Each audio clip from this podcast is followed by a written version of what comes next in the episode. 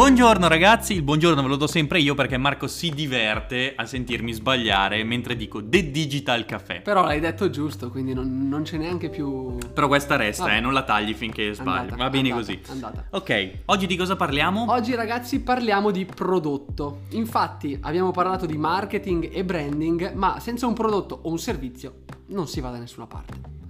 Cosa andremo a toccare parlando del prodotto? Andremo a toccare ehm, come si trova un prodotto ideale, come si sviluppa, mh, magari inizieremo ad accennare come si distribuisce in funzione del prodotto e quali sono i prodotti che effettivamente funzionano. Ma prima di iniziare realmente l'episodio, ci è stato detto nei, nei commenti, nei messaggi privati, che ehm, avete apprezzato la parte in cui ah, ci siamo messi a giocare praticamente, chiedendo quanto vale il marchio Coca-Cola all'interno del gruppo Coca-Cola eh, perché era coinvolgente. Quindi da oggi in poi faremo una domanda all'inizio dell'episodio e vi daremo la risposta alla fine dell'episodio.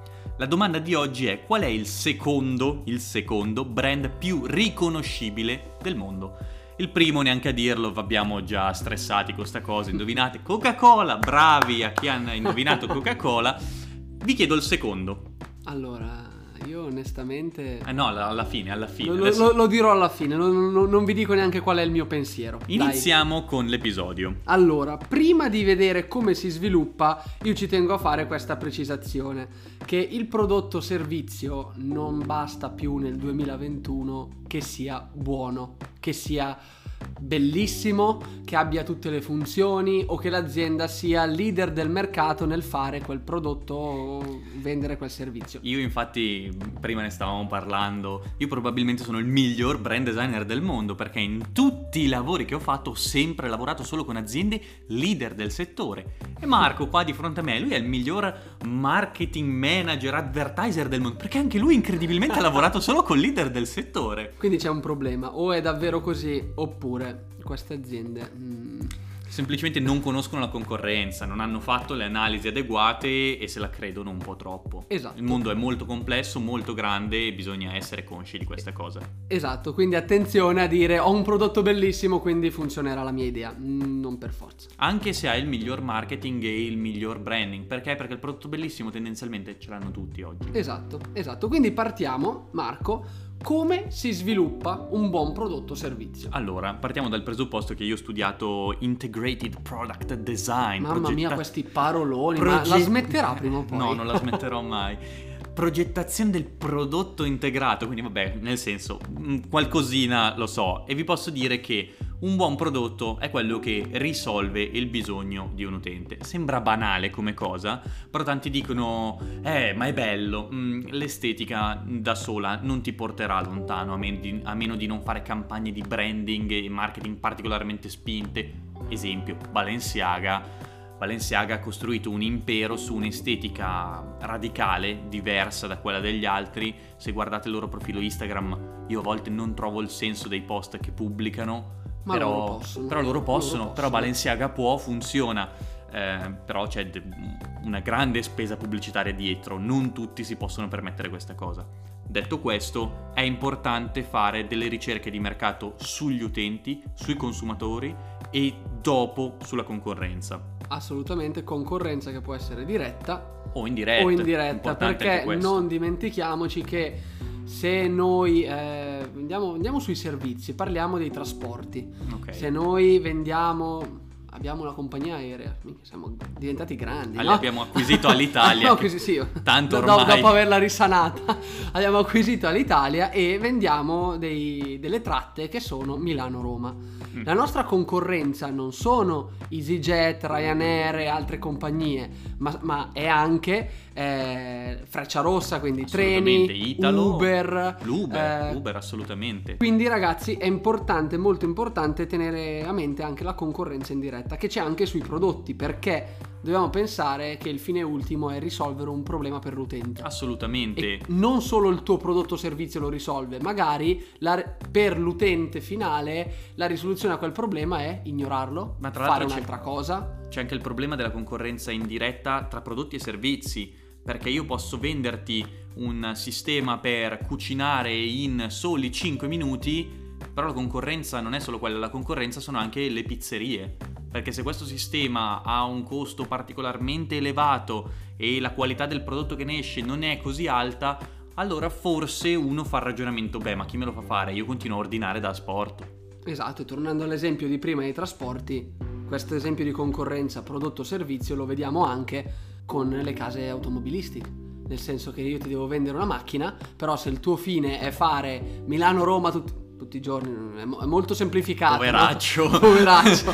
però comunque ma- magari facciamo Milano-Bologna e hai l'opzione macchina di tua proprietà o treno, uno Io- fa le sue scelte, magari sceglie la macchina. Abbonamento quindi- tutta la vita, posso oppure anche lavorare treno. in treno o dormire. Sì, l'ho provato a fare il pendolare, ma non fa per me. Ecco. Vabbè, Comunque, La concorrenza bisogna assolutamente tenerla in considerazione nel momento in cui si decide di sviluppare un prodotto o un servizio da vendere. Probabilmente noi diremo sempre prodotto, però i, servizi in questo discorso sono equiparabili. assolutamente. E nelle scelte conta anche la distribuzione, vero? Assolutamente perché di nuovo anche qui entra in gioco il fattore concorrenza, concorrenza anche sulla distribuzione, nel senso che se io sono esclusivista per un distributore, allora probabilmente posso preoccuparmi meno della concorrenza, perché so che il mio principale canale di vendita sarà questo distributore. Esempio, io vendo a S lunga mh, la passata di pomodoro Mutti e S lunga non vende nessun'altra passata di pomodoro. Io, Mutti, so che come azienda resterò in piedi anche perché non ho concorrenza nel canale di distribuzione.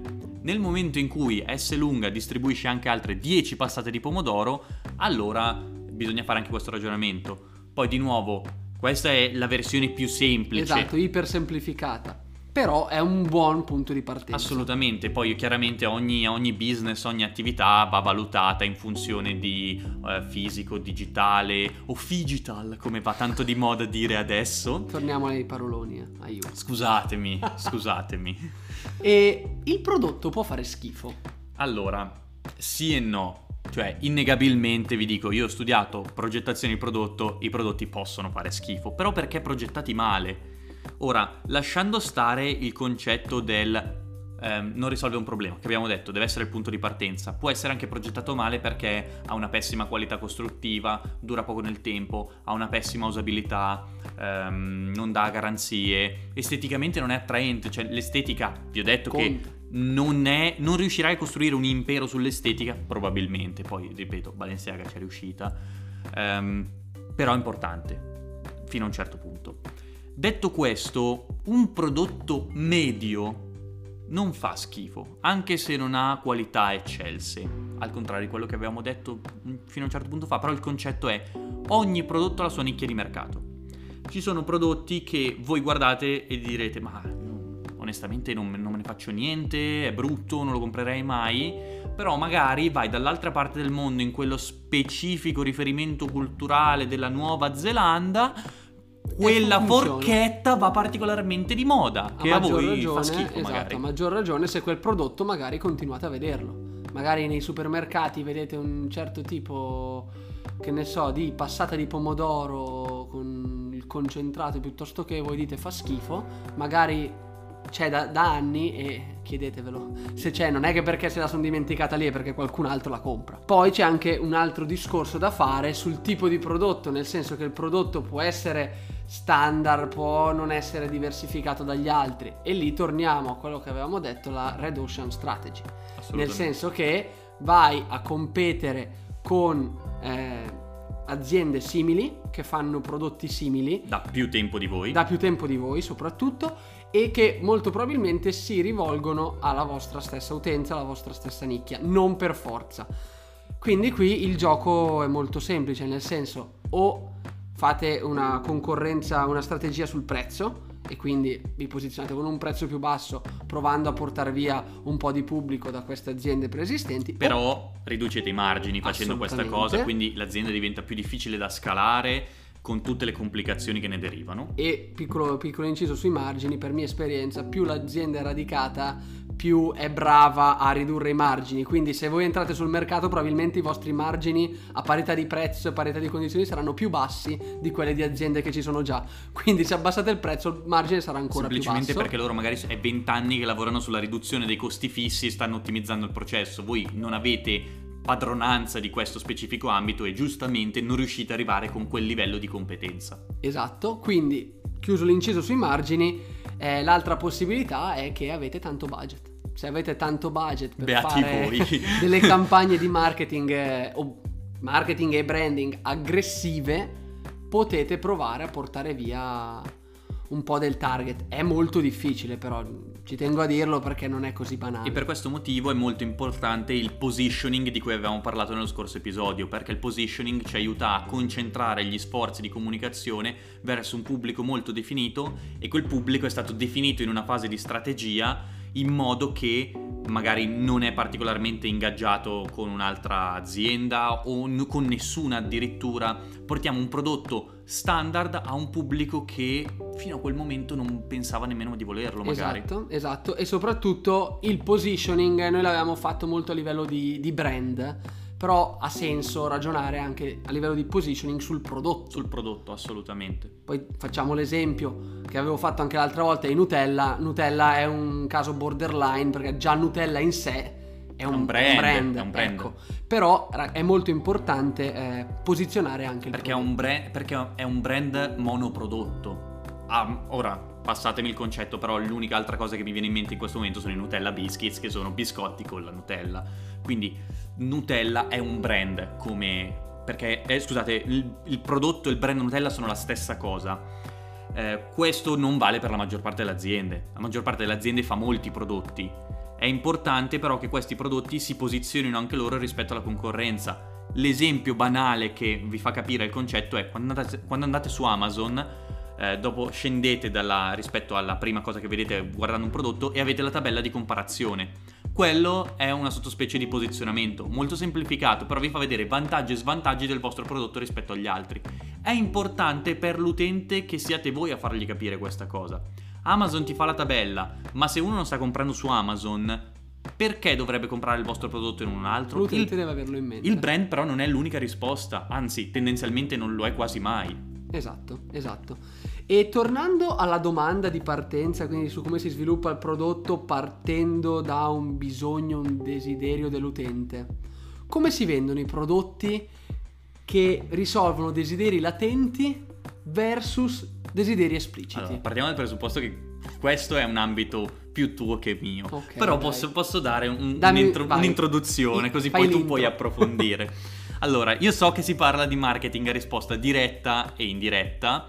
ehm, e spesso vengono definiti come scuola europea e scuola americana. Diciamo che la scuola americana è quella a risposta diretta e quella europea è quella a risposta indiretta. Eh, il marketing a risposta diretta appunto cerca di dire all'utente questo problema risolve il tuo prodotto, infatti eh, una delle più grandi aziende storiche americane è Procter Gamble che è una holding che al suo interno ha diversi marchi che eh, lavorano tramite marketing a risposta diretta. Colgate, Colgate, non- chiamatelo come volete, non ho idea. Ehm, ti dice vuoi i denti bianchi? Prendi il dentifricio. Poi eh, onestamente non mi vengono in mente gli altri perché ne ha talmente tanti che non so distinguere quali sono di Procter Gamble e quali no, però Gillette, devi tagliarti la barba, compra il, il rasoio. Il- la scuola europea a livello di marketing è un po', un po' diversa. Mm, esatto, esatto, è un po' diversa perché comunque, come giustamente hai detto, il marketing a risposta diretta è molto semplice, nel Molto senso, lineare. Fai quella campagna per vendere quel prodotto e anche il tipo di comunicazione molto diretta, molto spinta e idealmente misurabile, nel senso il marketing a risposta diretta se fa una- un'azione, una campagna, vuole misurare il ritorno che ha avuto questa campagna.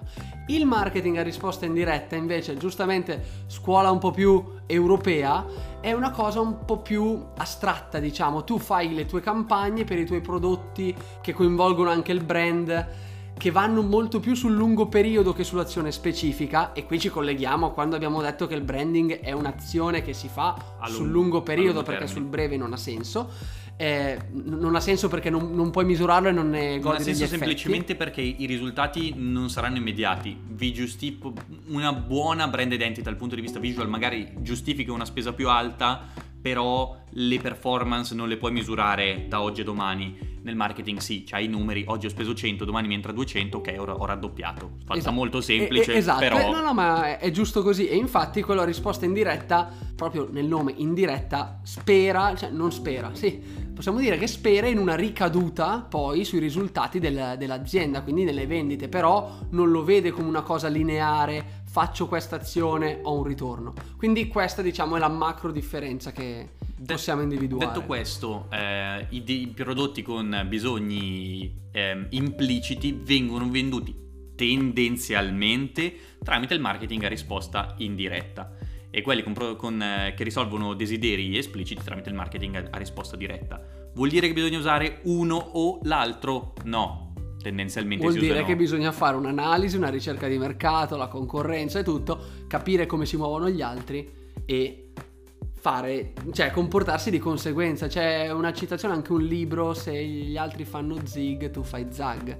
Poi, Martin Neumeier. esatto, è consigliabile? Magari sì, magari no. Dipende chiaramente dal, dal caso specifico. Tra l'altro la libreria dietro di me c'è un libro di Martin Neumeier, ve, ve lo consiglio, Come si grandissimo autore. Il libro che in questo libro è Scramble, che è la, la storia di un, di un CEO sostanzialmente, che è un, è un romanzo praticamente, che però affronta problemi dal punto di vista della strategia. Ah, ok. È, è Carino, divertente, carino. è un modo per far conoscere alla massa questo tipo di dinamiche. Comunque Neumeier ha scritto diversi libri sul branding, è stato uno dei più grandi autori nel mondo del branding e vi consiglio di leggerlo se avete il tempo, veramente molto molto bravo. Ok, per concludere la puntata di oggi, avevamo, Marco ci aveva fatto una domanda all'inizio. Qual è il secondo brand più riconoscibile del mondo?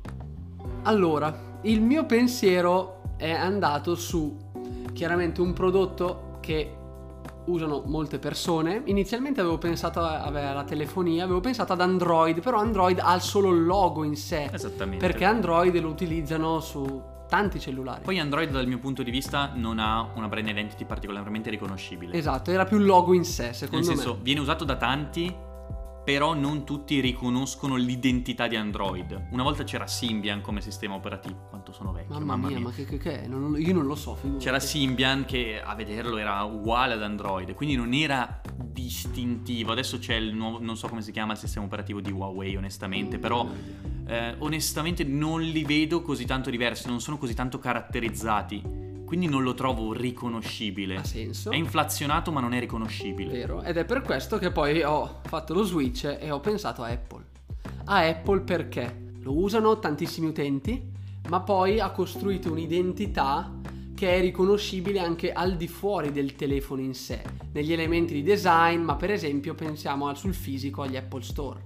Se io penso a un Apple Store, entro, c'è la struttura, la pianta de- del negozio è uguale a tutte le parti, la disposizione è uguale e quindi mi, mi- mi riporta a pensare al brand e eh, lo rende riconoscibile. Aggiungiamo anche l'art direction di Apple, è molto riconoscibile nelle pubblicità. Rullo di tamburi? No. Chi è? Il Aiuto, chi è? Aiuto! Questa bellissima- Io faccio, uno io sp- faccio tutti questi ragionamenti e poi non... Mamma mia, non funziona mai un cazzo. No, il secondo marchio, il secondo brand più riconoscibile al mondo è Lego. Mm. È Lego, è incredibile. I mattoncini. I mattoncini Lego. È vero. Sono un prodotto che è sul mercato da tantissimi anni e sono estremamente riconoscibili non solo come marchio ma anche come prodotto e addirittura il prodotto al nome del brand e quando pensi al prodotto pensi immediatamente anche al brand. Assolutamente sì, perché se uno vuole fare i giochi dice compri Lego, anche Compro se i Lego, sono anche se sono, sottomarca peggiore anche se sono i schifosa. Playmobil o qualsiasi altra cosa, Compro i compro i Lego. Lego. Ed è riconoscibile dagli utilizzatori, dai diretti interessati, i genitori per esempio, ma non solo, è vero. Lego è il secondo marchio più riconoscibile al mondo. Voi ci avevate pensato? No, perché io ho fatto il ragionamento ho fatto una figura di merda. Vabbè, il ragionamento ci stava. No, il vero? ragionamento era Ok. assolutamente buono. Però non- fateci sapere magari su Instagram, scriveteci cosa avevate pensato. E magari anche il perché, perché Sì, sì. ci interessano molto anche i ragionamenti. Ah, i ragionamenti sono importanti. Detto questo, vi salutiamo e ci vediamo settimana prossima con un nuovo episodio di The Digital Café. Buona settimana, ragazzi.